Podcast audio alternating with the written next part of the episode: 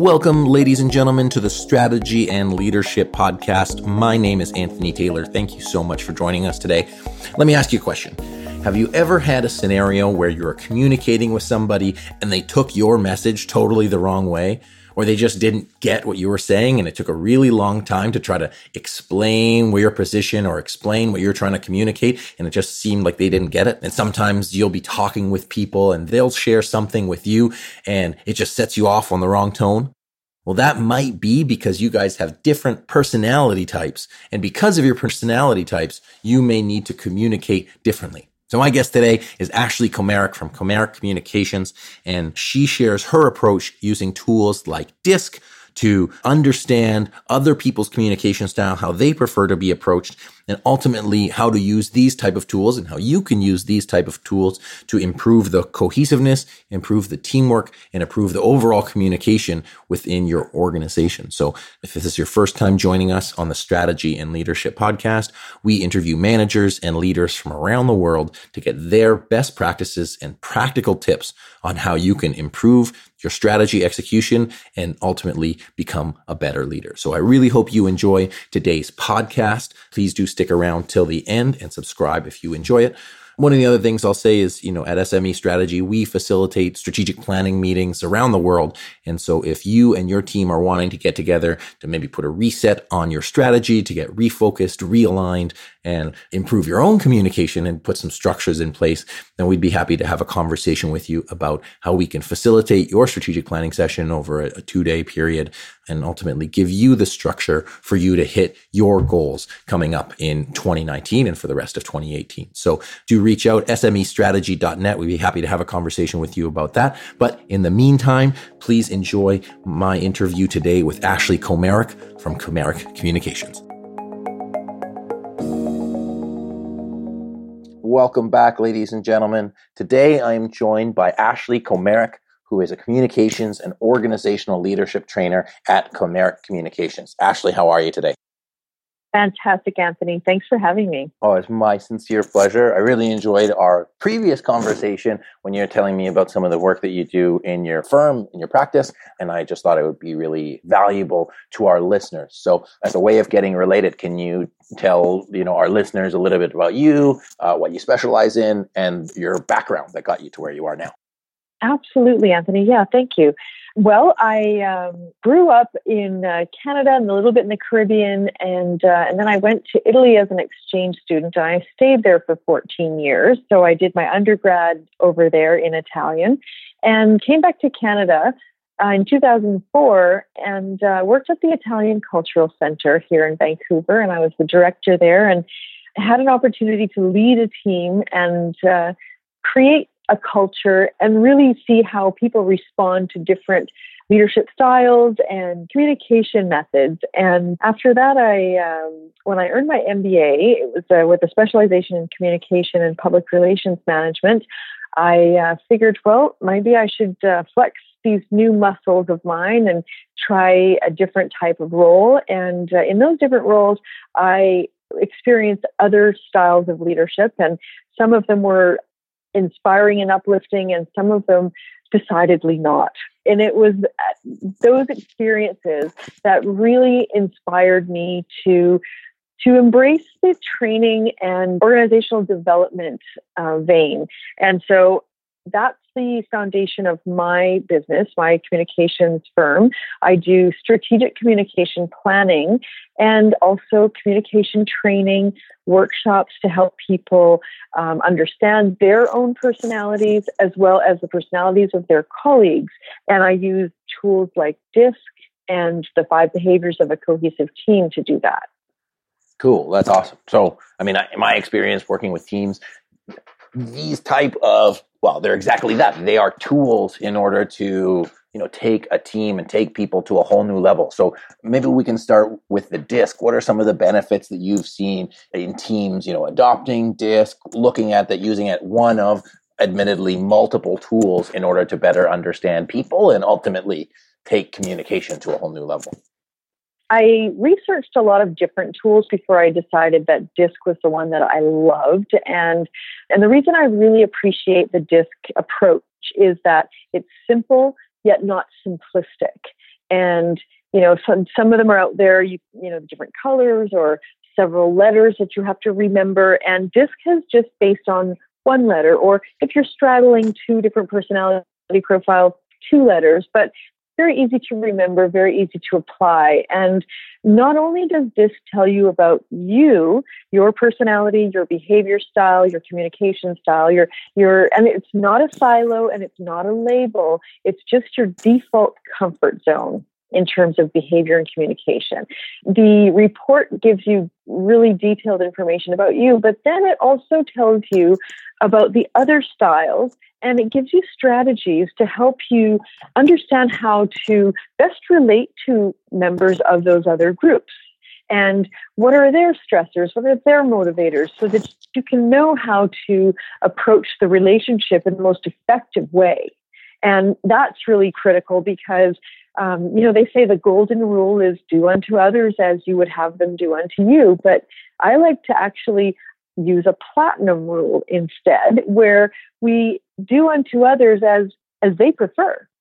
So if you have a colleague who likes very direct communication, doesn't want to hear about the weekend or any small talk, you know, you've gone into their office, they want to know why, they want the information you've come to give them, and then they want you to leave because they're very busy. Nothing personal, but I'm sure we've all worked with those those folks. And and then others, other colleagues, you know, need to talk about the barbecue over the weekend before they get down to business. And you want to know that about them so that you can set the most effective tone possible to achieve the best quality of collaboration. Got that. So again, you know, do unto others as they would prefer. Uh, getting right on the court, and I, you know, disc. It's four letters, sort of with purpose and intention. What are the four letters, and what do they correspond to people's, uh, you know, learning and behavior style? Right. Well, that's a great question. So it's the four letters are D, I, S, and C. And uh, these four quadrants go back to 440 BC. So we're talking about Greek medicine, the four elements.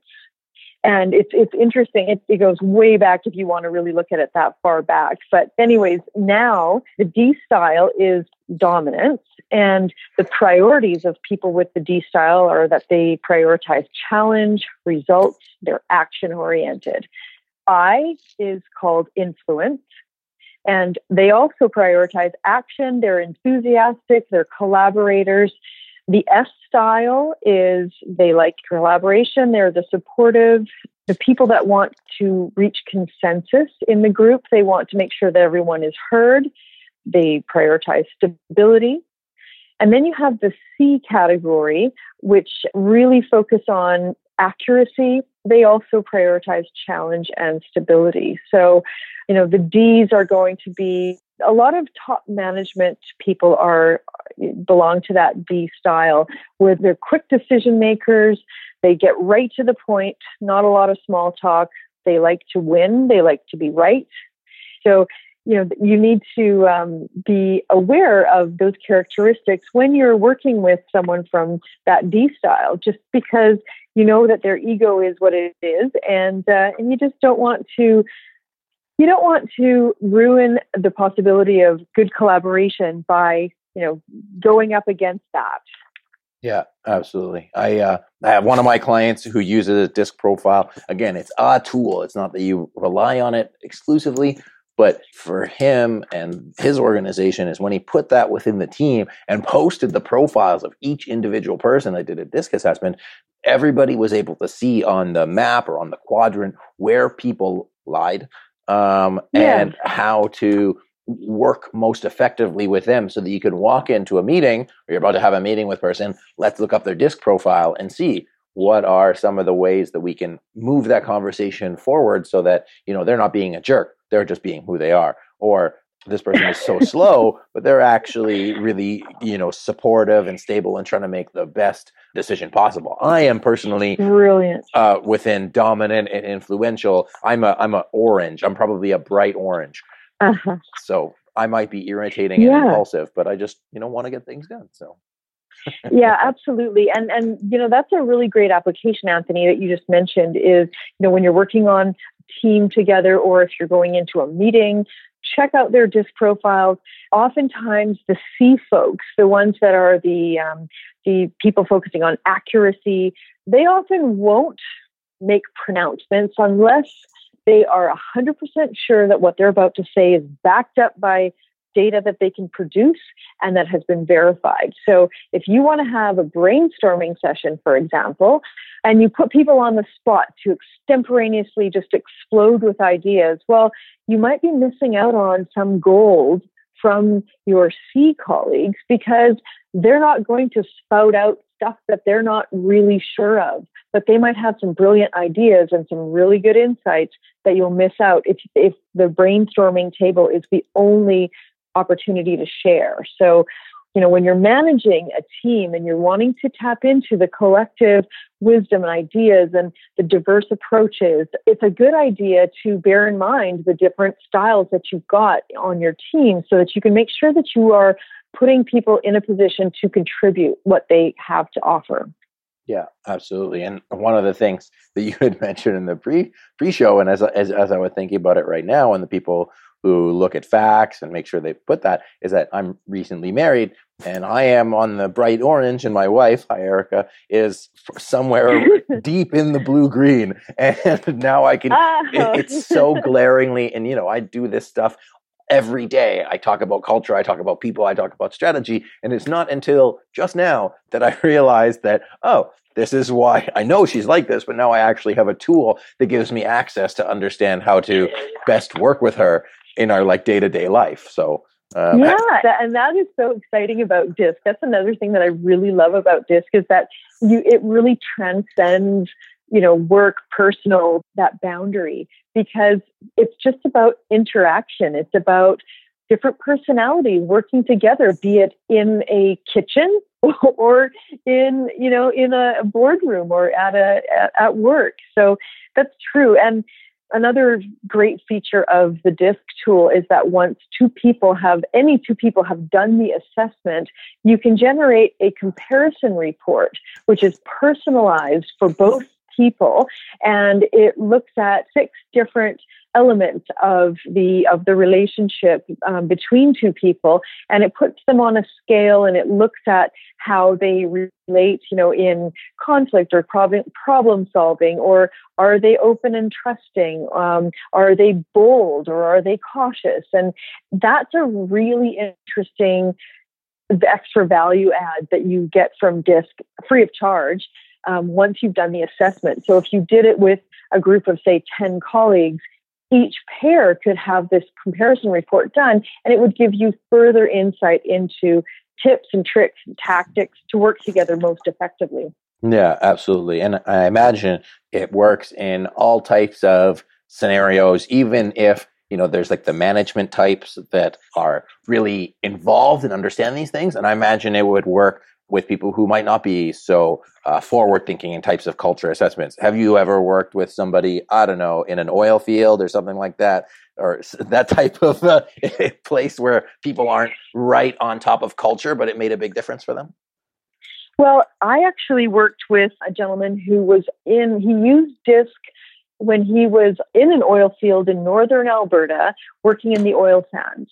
And uh, as part of my research, I actually I worked with uh, with him, and he told me that he didn't think that it would really catch on, and that the guys, because it was predominantly guys up there in the oil sands, he didn't think that people would respond. But to his surprise and delight, they really did. And I've worked with uh, DISC in the manufacturing sector, and I've seen people respond to it there too because, and I think the reason for that is that it's not the, the tool isn't the the key here. It's the it's the input that people give that's shared and exchanged and and studied and explored and that's what we're talking about you know it's not the it's not the fact of it's not the report it's you know you and your colleague bringing your stuff to the table and it doesn't matter what level you're at, what sector you're at. People are people are people. Yeah, absolutely. And you know, one of the things is that I found is common with people is they want to win. People want to be successful, and when you give them a, a tool like this to like how can we improve your work how can we make the eight hours that you show up every day no matter what the condition is more enjoyable because you understand the people that you're working with. It's not about a management initiative saying we're going to do disc because we're this. It's, it really allows people to have a better life which is really what culture and performance is all about. Absolutely, absolutely. I mean, we spend so many of our waking hours at work. And you know ideally we're contributing to something that we feel is meaningful and we're making a meaningful contribution. And yeah so you want to connect. You want it to be fulfilling and satisfying. If you're going to be putting that much time and effort into an endeavor why wouldn't you? Yeah talking with my wife yesterday we were talking about culture. Is that like culture costs money? It's like, yes, but what is the cost of not doing it? It's, you know, there's hiring for culture, but then even if you didn't have hiring for culture, and even if you haven't put all these things in place, there are easy, short wins that you can put in place to improve the quality of life of your employees and I believe that it correlates highly with productivity and return on investment for all of those things. Also, I'll note that this podcast is not sponsored by Disc. It could be, but it's not. um, and it's really that I just wanted Ashley to share because I think it is a valuable tool. So um, yeah, yeah, you know, and and you're right when you touch on the cost of not investing in culture or not paying attention to communication, employee communication. There are studies actually that have quantified the, the actual concrete costs that to your bottom line in terms of productivity, morale, and even safety the cost of miscommunication. Mm-hmm. So, you know, and people think, oh, you know, you sometimes talk to those uh, hardcore, you know, leader manager types, and, you know, they're not really fussed about people feeling happy and warm and fuzzy at work. And it's not about that. Like, that's not the goal here. The goal is having engaged and fulfilled employees who are happy to show up for work, who want to achieve, who want to advance in their careers, or just do a really darn good job at what they're doing. And the cliche goes, you know, people don't quit jobs, they quit their bosses, they quit those difficult situations. And if people are not happy, they will move on, or they'll quit, or they'll go on stress leave, or they'll take sick days more than maybe they really need to, but they feel that they do need to. And that costs money. And replacing people, recruiting, training, onboarding, all that time and effort from your of your HR department, that all costs money too. So you know, having happy, engaged, fulfilled employees is actually a really good investment. yeah, no, absolutely. One of the things that I was going to say before when we were talking about engaging the, well, say, quieter people, those of you that listen to our podcast may assert that I'm not a quiet person. Um, but what we do as part of our planning process is we do a survey ahead of time. So those people that like to sit on thoughts, that like to formulate, that don't like to be rushed, can contribute yeah. to the inputs of the planning process and of the strategy in their own time and space because really those are the people that have the really great insights. They just don't thrive in loud fast thinking environments. So it's about how can you roll that process forward with them. So i want to shift gears just a little bit because you know obviously you do a lot of things. You do everything disc. You do the disc. But one of the things that i thought was really interesting and that i hadn't heard about much was the five behaviors of a cohesive team. So before i get you to share about it one of the reasons i'm interested in it is because so many organizations as they look to develop culture as they look to get their people on the same page or worse, are trying to figure out what's happening because of their toxic culture. Mm-hmm. I see the five behaviors of a cohesive team as a framework, as a really valuable tool to take people along through that process. So, can you, you know, keep it high level, but can you share what those five behaviors of a cohesive team are, and you know what you saw in it for yourself and what you see in it for teams? Yes, Anthony, absolutely.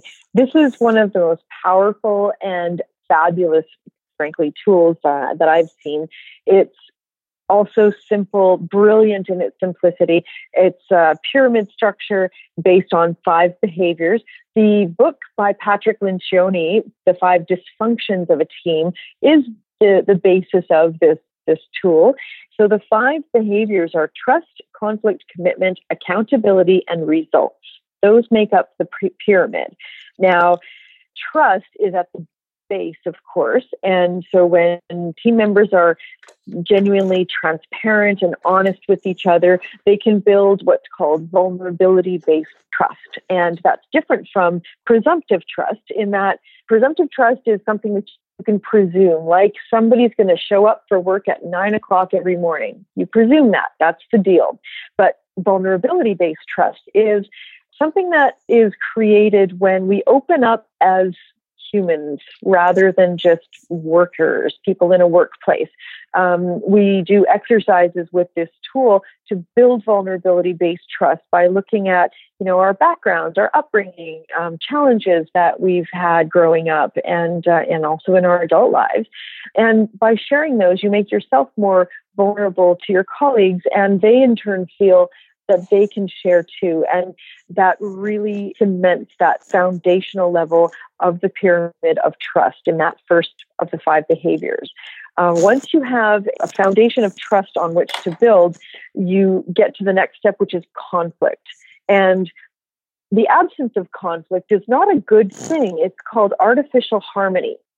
And that means that everybody's agreeing with everybody and you don't have a lot of diversity of input.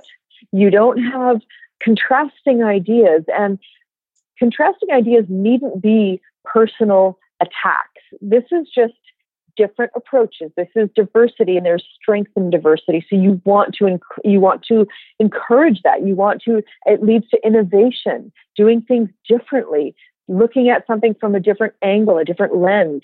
And if you don't have a safe environment in which people can put their different ideas on the table, you're not going to tap into the creativity of all of your team members. So once you build on that trust, you create the, the platform that allows for healthy conflict. Then once you've decided, okay, this is the path we're going to take, the next level, the next behavior is commitment. So when the, the cliche says, you know, people support what they help create. So once you've had an opportunity to weigh in, you've had healthy debate, you've landed on a consensus that, you know, this is the path that we're going to take. Well, everyone's weighed into that. That hasn't been a top down decision that's that's been announced to everybody, you know, this is what the boss has decided and this is what you will do and you will like it. No, this is something that we've all talked about. This is something that we've decided, okay, based on looking at everything from all the different perspectives, this is the path we choose everyone's on board at that point. So you have commitment. And then you have accountability.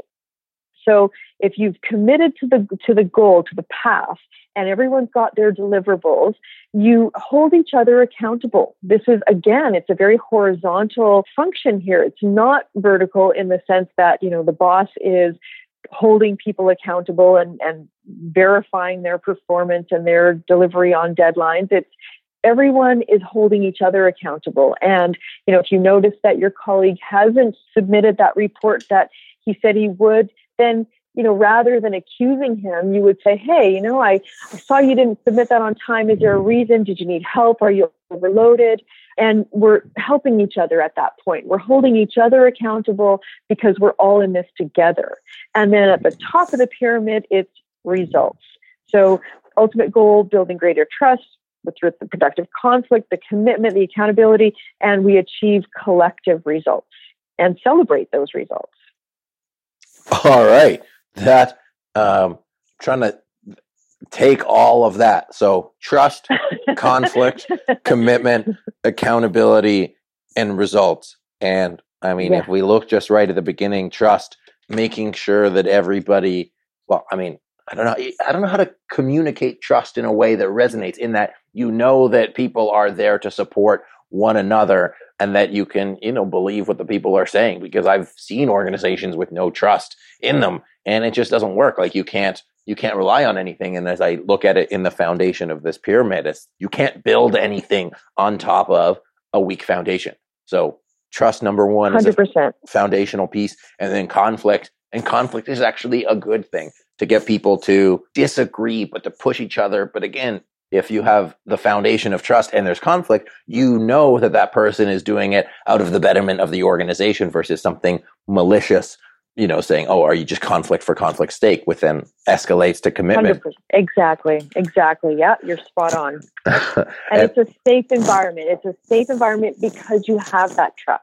I mean, I guess you could do trust falls, but I don't know if your insurance covers it. But, uh, but then yeah, and then from conflict and then commitment, everybody is clear and bought in, which is you know what we do with strategic planning is that we have the constructive debate, the facilitation, we have the commitment, the clarification and buy-in, we have the accountability once we create the plan that everybody knows what they're supposed to be doing, and then results. Because everybody's on the same page and there's a foundation of trust and there's a foundation of communication that you can actually perform and get stuff done maybe a follow up to the five behaviors is that you know you you engage in the in in the work you do the surveys you do the the assessments and then you establish your the rating uh, collectively that each member of the team will rate. What's your rating on trust? And how are we doing with conflict? And what about commitment? And and so on. So you you get a report that gives the rating of the team members.